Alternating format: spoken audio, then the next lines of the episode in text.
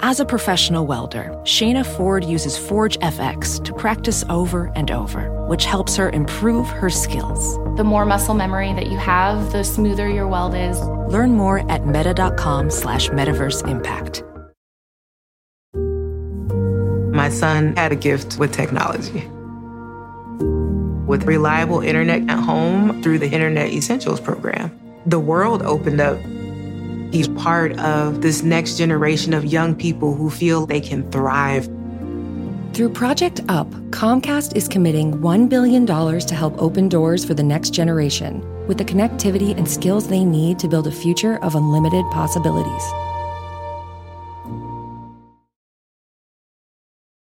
This program is sponsored by the Kavli Foundation based in Los Angeles, California. The Kavli Foundation is dedicated to advancing science for the benefit of humanity.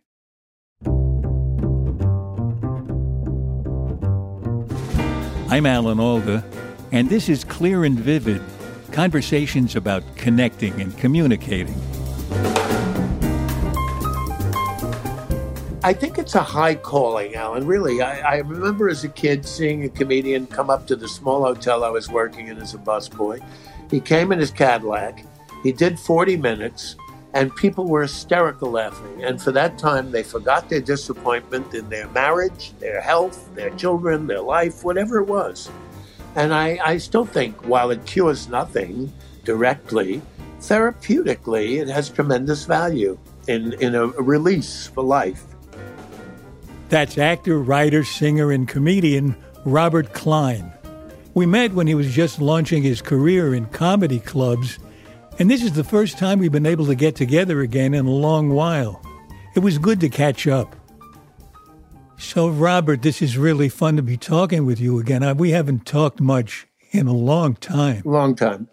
I remember when we were both acting in a musical on Broadway called The Apple Tree. And I think you were just beginning to do stand up. That was the impression I had. Was that true? It is. I come back to New York from Second City in Chicago, which was the greatest thing that ever happened. I auditioned for the first Broadway show I ever auditioned for, Mike Nichols. I even made Mike laugh, and I idolized him. And I spent seven months in feathers listening to you sing. I'll explain to everyone that it was three one acts. The first was uh, Adam and Eve, based on uh, Mark Twain, and only you and Barbara Harris and Larry Blyden were in that one. Second act was The Lady and the Tiger, and the uh, four, well, five and five, I guess, women and men in the chorus. We were in that one, and the third one was Passionella, based on uh, Jules Feiffer. And, um, you know, I remember something. We were in Boston, and uh, Peter, I forgot his name, they brought in to help Elliot Lawrence with the orchestra and the singing, and he was coaching you in an empty theater, and he used the song your father sang in Guys and Dolls, and he kept on raising the key. The theater was empty. I don't remember this. And, you know, could I? Could I? When I know. Until he, he got the note he wanted. It was wonderful. It sent chills down my spine. I don't remember that at all. You don't. But you know what I do remember really with fond memories is after we opened, you started to try out your comedy act a couple of blocks from the theater, a club called the, the Improv. Improv. Yeah. Right. And we used to come down and watch you and cheer you on. And you were great. It was really fun to, to see you starting out like that. I always appreciated that. You and Barbara and Larry and Carmen Alvarez and the people in the cast came down to the improv and I got up and I had become somewhat polished at the second city and it was a wonderful night. You know, I did well. It meant a lot that everyone came. And a, a guy came up to me with a black suit and a red tie and said, I'll tell you, you know, you were brilliant, okay? It was Rodney Dangerfield. I never laid eyes on this guy. And he became my mentor, my, my Yale Drama School for stand up comedy, honestly. And I remember seeing you at Dangerfield's club. You were hilarious, and I was laughing, but there was a guy behind me who was not only laughing, but stamping his feet and kicking me in the back with his knees. and I, And I got a little annoyed and I turned around and it was Rodney Dangerfield. Himself. Yeah. I'm interested in Rodney Dangerfield being your mentor because he was so vastly different in style and personality from the personality, the persona that you presented on stage. In what way was he your mentor? Well, after he praised me to the sky, and I had never met the man, he said, Now you have to come for three years every night to get it right. what happened is I followed him around. Um, he was 20 years exactly older than I. I'm 81. He would have been 101 now. And um, I learned basic things who's in the audience, who's paying you, uh, how to handle the mic. Also, a very important thing. Up to that time, not many comedians wrote their own material, they had writers. And he was a primary uh, joke writer. And for a man with uh, lacking certain disciplines in his personal life, drinking too much and too much indulgence and this and that, when he had a Tonight Show to do, he would start two or three months earlier and start writing the jokes and put them on a shirt cardboard Hmm. that you get from the laundry. Yeah. And so I learned preparation from him, um, the style, uh, my own style, which he, I, I wouldn't copy his. He called me the next dimension because I was, I went to the Yale Drama School and he graduated high school. He was an amazingly intelligent person, and he was, uh, he he became an icon late in life. Did he give you tips on constructing a joke? Yes, you, you you don't you try it out. If it doesn't work, you don't give up on it. There there might be something in it. If you think it's funny, you reconstruct it, try it again, and you have to have a certain amount of patience, and you have to do it a lot. You have Yeah. to you you can't just lay off and forget about it. It's got to be your passion. And it was his. You know, he initially left show business. He was named Jack Roy. Uh, his father was a vaudevillian who deserted the family. Was, and also, it brings up something else, Alan. I'm going to ask you this. A lot of people think, like Tennessee Williams wrote in a preamble to uh, uh, the Glass Menagerie, a reissue, that uh, neurosis was the sand in his oyster. A lot of people think, especially comedy, must come from unhappiness or difficulty, or that the creative spirit must come from that. Do you do you think that holds at all?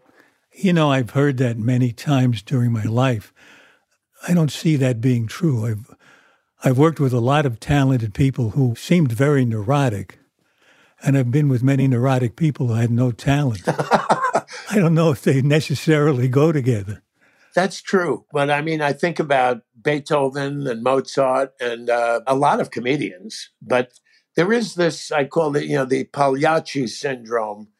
Uh, sometimes when people meet a comedian, he seems so calm and even uh, emotionally uh, not there or somewhat depressed because it's a contrast from the way you see this person on stage. But I can mention a lot. Rodney certainly had an unhappy kind of life. Jonathan Winter is one of my true idols, definitely had a difficult time. And he feels definitely that his comedy came out of unhappiness and loneliness.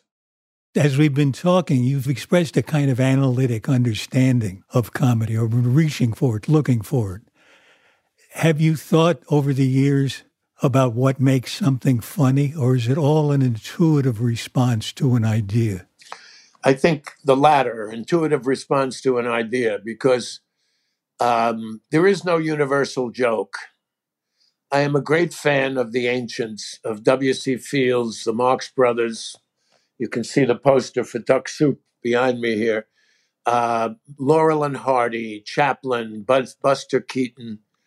And um, I had a, during the World's Fair of 1964, I had a German girlfriend and an Austrian girlfriend. And my Austrian girlfriend, Dagmar Wuschko, I said, Dagmar, do you like Laurel and Hardy? You mean Fumpf and Fumpf, whatever they called them in, uh, in Austria. She said, No, no, my mother took me in Vienna. They hurt each other, she said. So I thought, you know, if you take it literally, I mean, the Stooges with their smacking and Abbott and Costello and slapstick in general. It, it, didn't Mel Brooks say something? If, if you trip on a banana peel, it's a tragedy. If you watch it, it's a comedy or something like that. So there is no universal joke. And I think all cultures have humor, but I think some more than others. Like, why are there so many Jewish comedians? Well, Jew, Jews do not have a, uh, a, a, a lock on comedy, but I think there is a some sort of coordination, some sort of um, it's not a yin and yang. I'm looking for the word and I can't think of it, but the Irish, for example, American slave humor, concentration camp humor. Sometimes people who are oppressed, uh, humor has always been a great outlet. You remind me of a perfect example. I was I was at a dinner honoring Simon Wiesenthal, the Nazi hunter, and he loved jokes. And he was telling me one of his favorite jokes. And a man, a little man, came up to the dais and said, Remember me?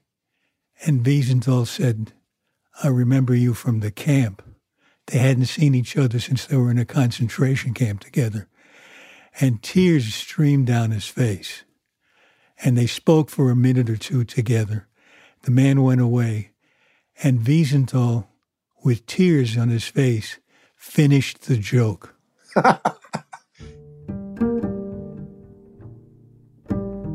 you obviously have strong political opinions. Did you let them surface in your comedy? I did a lot. I, I I did big time, and my second album was called Mind Over Matter, and I think that lit up a lot of. Bill Maher has has said publicly how that affected him.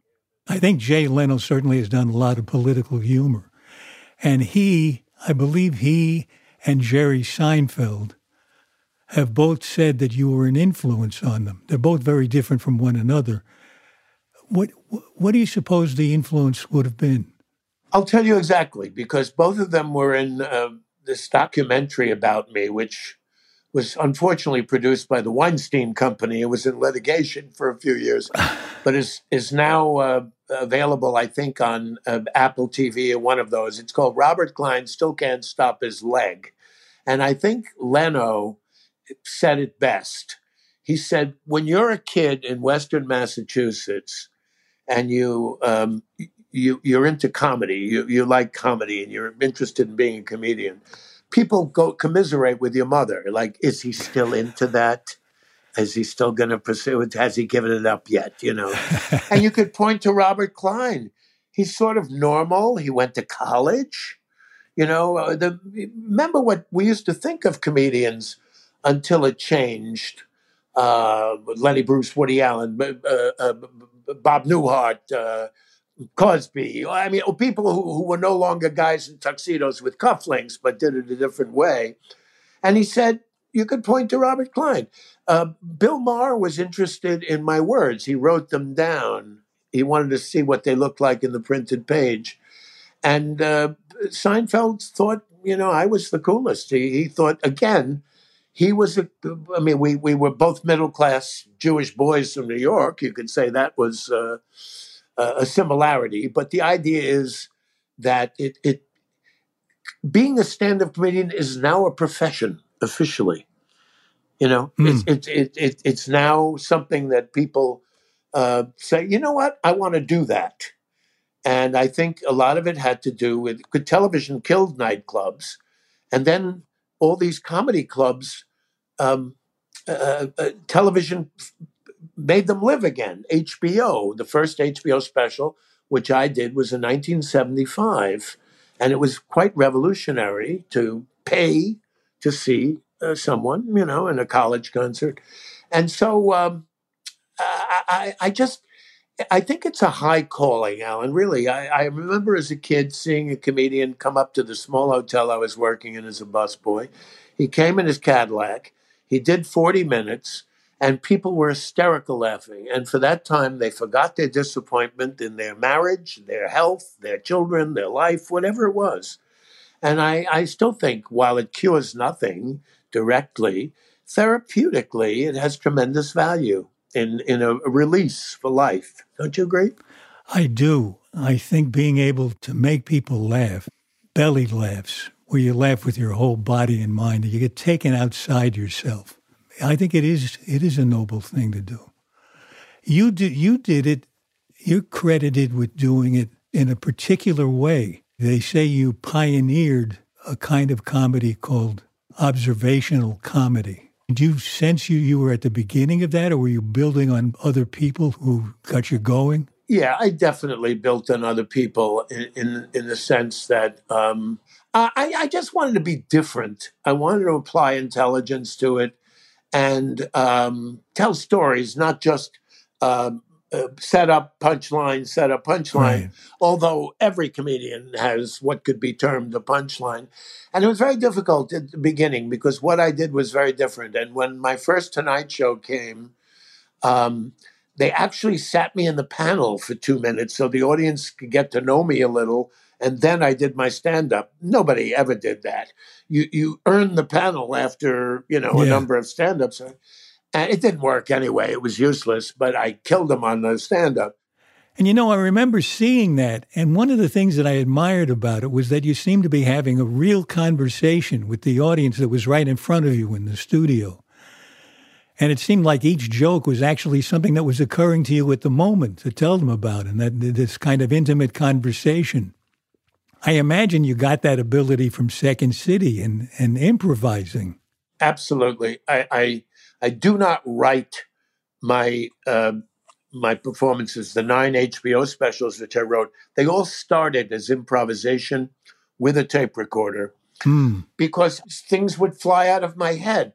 You know, Paul Sills, the original director at Second City, I, did you work for him? I did. I did yeah. six months of workshops with Viola Spolin's works. Yeah, well, she she wrote the book Improvisation for the Theater, and her son Paul was you know, I suppose he was a genius, but I didn't understand. I don't know, but the, he once said something that's just so true. He said the laugh from an improvisation, the explosiveness of it, because of the it, that it's unexpected, is unlike any other laugh. But you've been in theater, of course, and your job in theater and a job as a stand-up comedian. I'm not going to improvise I always improvise something at every show, but I can't do the whole show improvise. That would be irresponsible and wouldn't be good. But it's supposed to be like it's the first time you're saying it. Yeah. And that's, I think you hit on a, a really important element of improvisation, which is that a great deal of the laughter, I think, at an improvisation is because of the joy of, the, of experiencing the spontaneity there's an extra oomph you get knowing not only is it funny, but it just came out of nowhere. Absolutely.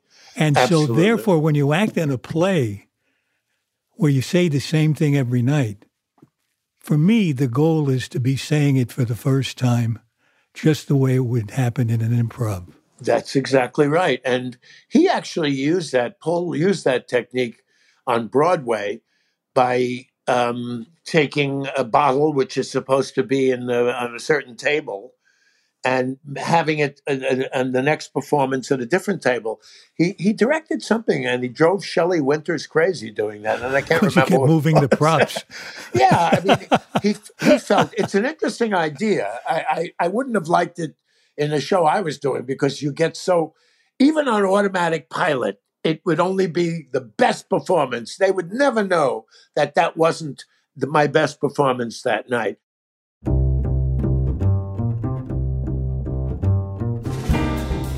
When we come back from our break, Robert Klein has a big surprise for me. It involves a casting decision on MASH, and it was something I never knew about.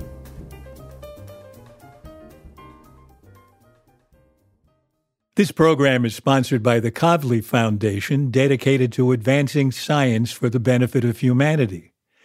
The Foundation's mission is to stimulate scientific research in astrophysics, theoretical physics, nanoscience, and neuroscience, to strengthen the relationship between science and society, and to honor scientific discoveries with the Kavli Prize. Ophthalmologist Dr. Strauss has seen firsthand how the metaverse is helping surgeons practice the procedures to treat cataracts. Cataracts are the primary cause of avoidable blindness. He works with a virtual reality training platform developed by Fundamental VR and Orbis International to help surgeons develop the muscle memory they need. The result? More confident, capable surgeons. And even more importantly, patients who can see. Explore more stories like Dr. Strauss's at meta.com slash metaverse impact. My son had a gift with technology. With reliable internet at home through the Internet Essentials program, the world opened up. He's part of this next generation of young people who feel they can thrive. Through Project UP, Comcast is committing $1 billion to help open doors for the next generation with the connectivity and skills they need to build a future of unlimited possibilities.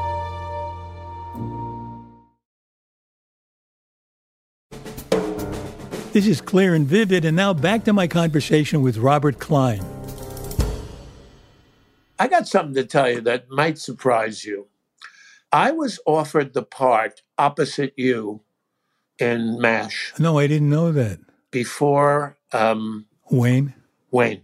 And my reasons were sound, and be, even though it, I, I had no doubt it would be a tremendous hit, I was getting so hot as a comedian and I just said, I'm not interested in um, in a series. I don't want to do a series. I believe you were already cast, and I never said that when uh, you know uh, Wayne was a, alive. I, I, I never felt that was uh, cricket because I'm sure there. Uh, I didn't get. I mean, uh, I didn't get certain parts that other people got, and they never would have made. But it's interesting. I, it would have been Imagine that. Did you did you ever regret it later? I did not, only because the regret would have been so monstrous. yeah. I didn't like the idea of what we called a sitcom. Of course, you did pretty tasty things like not having laughter when your bands are bloody in an operation, and was the, obviously one of the greatest shows of all time. Uh, no, you know the only one I ever, the only thing I ever regretted is and I can say it now, is I didn't get the part in Norma Rae with Sally Field and Ron Leibman about that union woman in oh, the South. yeah, yeah, that was a great movie. Who was the old director, a wonderful old white haired director? Uh, I can't remember, but um, you know, one of those old left wing guys. He was wonderful. I was doing an action movie with Burt Reynolds, Hooper, and he called me over and he said, Sa- Sa- he was going with Sally Field then. He said, Sally is doing this great movie. There's a great part for you. And she came in on 45 minutes on a Saturday just to read with me. And I read with her, and the, I'll think of his name later, but names and nouns, Alan. I have uh, my problems like all of us. Um, he, he said, good, damn good. But he cast Ron Leibman, who was fantastic. And then later on, years later, we were doing it, playing our song, the musical, at the Ahmanson before we came to Broadway, Lucie Arnaz and I. And Sally came to the show, and the three of us went out for a cup of coffee afterwards. And she said, I'm not supposed to tell you this, but he once expressed to me, the director, that he hadn't cast me because I was too good looking. He didn't want the sexual tension. Can you imagine? I have no other regrets in my in my career. I, I wanted a life generally without order, without going to an office every day or being a lawyer. I had wanted to be a doctor. A few things got in my way calculus, physics, biology, zoology, reading, Those, spelling. The usual yeah. stumbling block. Yes, that's right. That's right. So, what now when you come in contact with a young comedian or somebody who wants to be a stand up artist? What do you say to them? What can you say in a few minutes that might be of use? Well, you must pursue it. You must put it on its feet. Hmm. You have to get up, and there are places, open mics. You bring some friends for support. Uh, you're not going to get Alan Alda, Barbara Harris, and Larry Blyden, but you're friends and try it out. And also, when you think of something funny, it took me ages to remember this, to write it down. Hmm. I wait a minute, this is your profession. you know. Now, normally the stuff is regurgitated some days later in my mind and comes out. But I would I would encourage any young person wants to do it, and you must. My, my feeling is, as a performer, uh, if you want to be a performer in show business of any kind, including acting, um, uh, you must want it. Uh, um, I, I think at least 50% of it is heart, is tenacity. With acting, it may be more difficult. You know, it, you have to be able to prove it, and who gives you the break? An agent doesn't want you unless you've already worked and so forth. It's sort of a chicken egg thing and very frustrating. So I would say for an acting career, it's a lot different. It's, it's more difficult. I, I don't know. Did you ever? Your father was was a Broadway star. Did it ever occur to you that you you? By the way, I just saw you in hilarious Bilko, which I've seen uh, one of my favorite series. When you were the son of a rich guy and you were an artist, it, was just brilliant. It was one of my first jobs. You know what was funny about that job? I had only acted on the stage before that where you have time to rehearse. You have a couple of weeks to rehearse, and you say the same thing over and over again. And, and you, I, I would know it after a couple of rehearsals. I didn't know when you shoot something with a camera, you're supposed to come in knowing it already. and they said, okay, stand over here. You're on the telephone. We're shooting your end of the call. Action. And I thought, well, I don't even, I haven't even read this out loud yet. Oh my goodness. you, know, you, couldn't tell. Um, it, it, it, that and The Honeymooners are the two of my favorite uh, comedy, pure comedy series. The energy that Phil Silvers had, that Nat Hiken uh, male bonding, you know. Yeah. I, I, we could hear you in that, Alan, I can tell you. Um, well, in that you couldn't whisper like in movies. All the actors whisper now, and the older I get, my hearing is not. I know, I know. It's it's it's it's a little off-putting. You act with an actor, and yeah. he and he says, "I'm." Yeah, and you, you wait till he stops talking. You figure that's your cue. and then they, they call cut, and he says in a normal voice, "Where do you want to go to eat? How about spaghetti?" Yeah, yeah. Yeah, I mean, I, I learned that quickly. It, it's important to know uh, that how film acting differs from the other to be heard because there's nothing more annoying than a stage actor cannot reach the back of the house, and that's the difficulty. Um, and and then the multiple performance. How long did you were you ever in a play? I think two years, maybe um, a year or two years. I can't remember. that's a lot yeah, but you know, I so prized making it spontaneous. So it was a different show every night. I wasn't I wasn't doing the same thing. I was it was the same lines, but the impulses were all different. But in the beginning I didn't really know how to apply that. So I'd forget my lines after about 3 months. But I'd know what the speech was about roughly and I could dig my way back in. Then after 6 months I'd lose track of it, but I could remember what the play was about. and well, then after about yeah. a year, after about a year, I said, "What am I doing?" And I see exit signs. There must be in a theater. well, I, I could. Uh, Olivier said this too. I could think about what I'm having after the show and still uh, in the particular scene I knew so well. But what you said before is very true, uh, and um, uh, to find something new every time is a great way of coping with a long run. Yeah. Because each each one is homemade, like an Italian deli where they slice each thing separately for each customer. It's not ready made.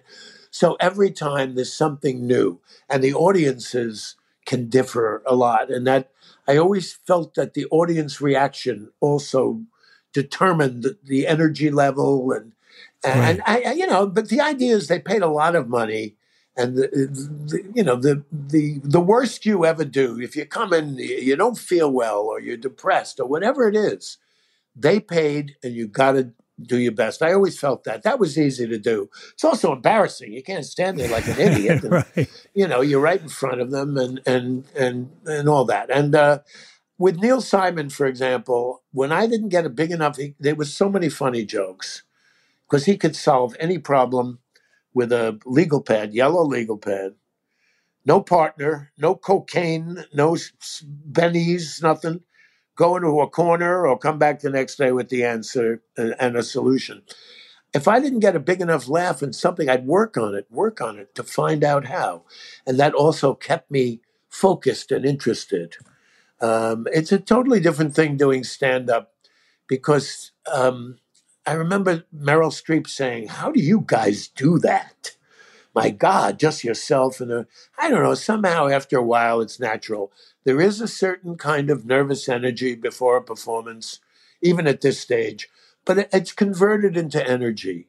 And at my age, I have to pace myself a little because I like physical things like climbing on the piano.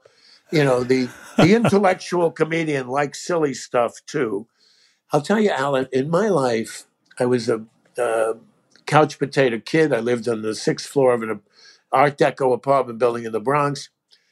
Um, my wife, my only wife, I'd been divorced for 34 years. Brenda Boozer, opera singer, we were married 16 years.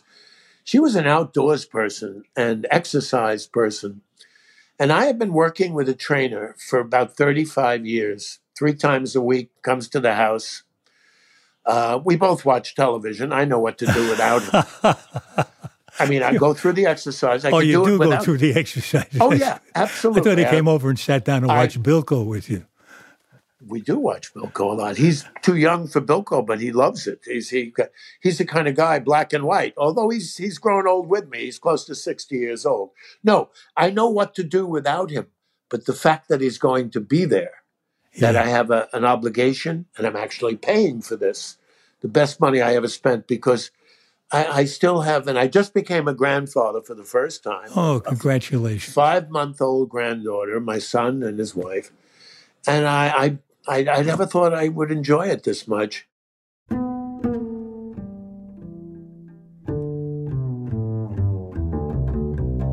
You know, I would love that we could talk all day and all night. It's, it's, so much fun to trade memories with you and trade understandings of the way we see our work. But we, we're running out of time. However, we always end every show with seven quick questions. Okay.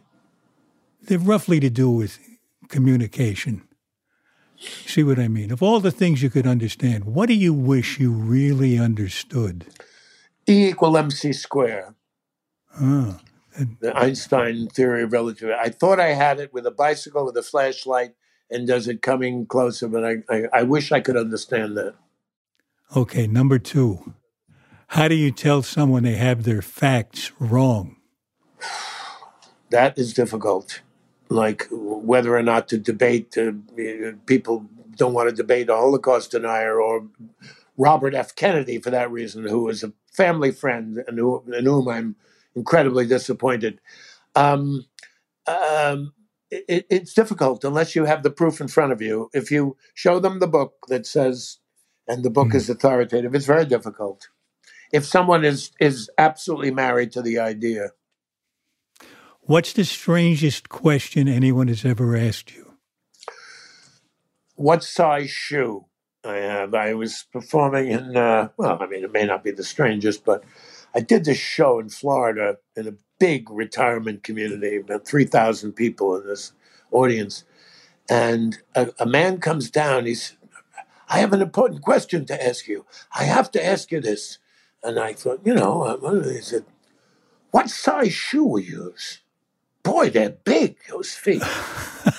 That's what he got out of your whole performance. That's what he got out of my performance. okay, next question. How do you stop a compulsive talker? Um, it's hard. I, I know a couple that are close to me, and they need. One is a widow, my sister, and she needs to talk because she used to talk all the time with Harry, and so I'm. I just, I let her talk. Um, um, there is a way of saying, excuse me one moment, um, I have uh, uh, an appendectomy to perform in the bedroom. If you'll just excuse me, I'll be about two hours. That's the only thing. You can make up a bizarre thing, but most people, if they need to talk and you love them, I, I prefer to just keep quiet and let them talk. Okay, let's say you're at a dinner table You're sitting next to someone you never met before. How do you start up a genuine conversation? Um, name. If, if if I'm sitting at table with someone, I definitely want to introduce myself. Um, so that already breaks the ice. And not always, but in many cases, they've already they already know me because they saw me on television four thousand times. Um, but um, I like to press the conversation. I always like to be interested in who this person is. Is that your wife? Or yes. And once we get, I always like to listen to, to other people's stories. What gives you confidence? Ah, um, I tell you, going and it still thrills me. Uh, going on stage, well, Broadway was wonderful. I had the full Broadway treatment, Tony nomination, people screaming, cheering. I think going on solo, making an audience convulse with laughter for as long as an hour and a half or so, and then somebody gives me a check. and the kind of money that we never had is we weren't poor, but my father never, you know, we made twelve thousand dollars one year. It was a big deal. So it's still, while money isn't the most important thing in my life, it just it seals the deal because it's it's professionalism at its at its highest. That you do something for which you made hundreds of people happy, including the person that wants to pay you, and he's more than willing to give you this paycheck, which is usually more per hour than uh, even my dentist. I mean, I have $35,000 mouth here. So when I can't open a soy sauce, which is frequent, you know, I dare not bite my teeth on it because it's a $35,000 uh, restoration. Dr. Himmelfarb would have a heart attack. And thank God the HMO came across with $200. All right. Last question. What book changed your life? Ooh, um, Catch 22 was uh, um, very important. Um, also, the, the Hobbit, which I just reread. Catch 22 kind of because I uh, it took World War II, which I was kind of nurtured on and reading all this stuff about it, and I still reading all kinds of stuff, and it took it and made it something completely different. And I bumped into uh, Joe Heller on the beach in East Hampton maybe 50 years ago, and I said, "You're Joe Heller, aren't you?" Joseph. He said, "Yes." I said, "Well, you know, Catch 22 is one of the five best books I ever read. What were the other four? and I said I had a little trouble with the first 70 pages. He said a lot of people did. If I had a chance, I would rewrite it, and make it a little more clear at the beginning. I think I, I could say, I mean, there are a few, Alan, but I would say that was it because it took the absolute terror, which is war, the absolute terror, and made it humorous, which are the, the most difficult things to do is, is, is make humor out of something so terrible, which is a way of coping with it. Well, we're brothers in arms in that regard. And I, I'm so glad to make contact with you again. Yeah. Robert, thank you. And thanks for t- taking the time to talk. Peace, buddy. Thank you. Okay.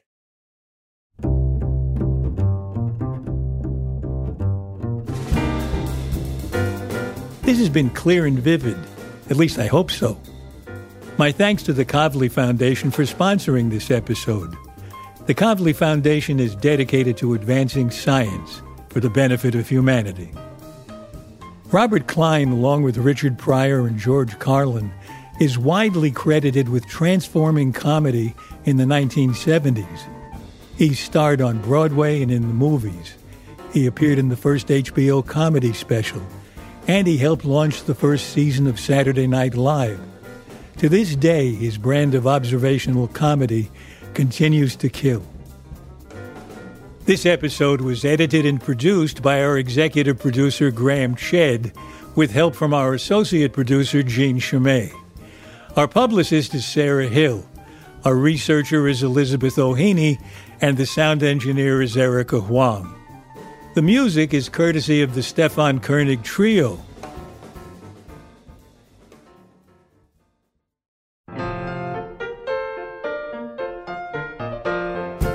Next in our series of conversations, I talk with Elizabeth Rush. She's a writer, a wonderful lyrical writer who joined a research ship making a first time visit to what's been called the Doomsday Glacier in Antarctica. Its real name is the Thwaites Glacier, and the expedition was to try to assess just how vulnerable it is to collapsing due to climate change. Here's Elizabeth recalling her first sight of the ice wall where the glacier meets the ocean. I remember, you know, the morning that we knew we would arrive. I woke up super early. I was like a kid on Christmas, and I ran up to the bridge. A good handful of my shipmates were up there already, and many people described the glacier on that first morning as looking sick or gnarly that it was full of sort of like strange crevassing and slumping. So I remember feeling like my heart was being pulled in sort of two directions at the same time like incredible awe and incredible grief to realize that like this thing that literally has taken me a month to get to it's the farthest i've ever traveled in my entire life is being forced into strange shapes by human activity so far away from it Elizabeth Rush also talks about the choice she made in becoming a mother in a time when climate is changing so drastically. Next time on Clear and Vivid. For more details about Clear and Vivid and to sign up for my newsletter, please visit alanalda.com. And you can also find us on Facebook and Instagram at Clear and Vivid, and I'm on Twitter at Alan Alda. Thanks for listening. Bye bye.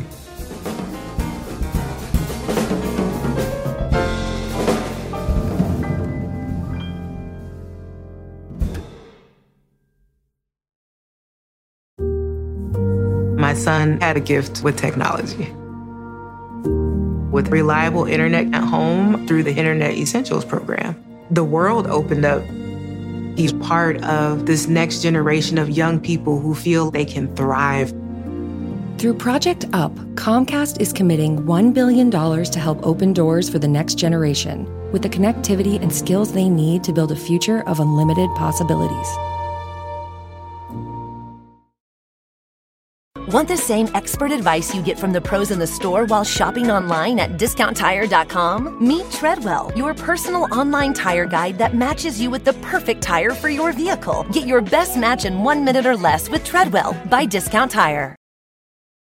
In a fast paced world, every day brings new challenges and new opportunities. At Strayer University, we know a thing or two about getting and staying ahead of change. For over 130 years, we've been providing students like you with innovative tools and customized support so you can find your way forward and always keep striving. Visit strayer.edu to learn more. Strayer University is certified to operate in Virginia by SCHEV and has many campuses, including at 2121 15th Street North in Arlington, Virginia.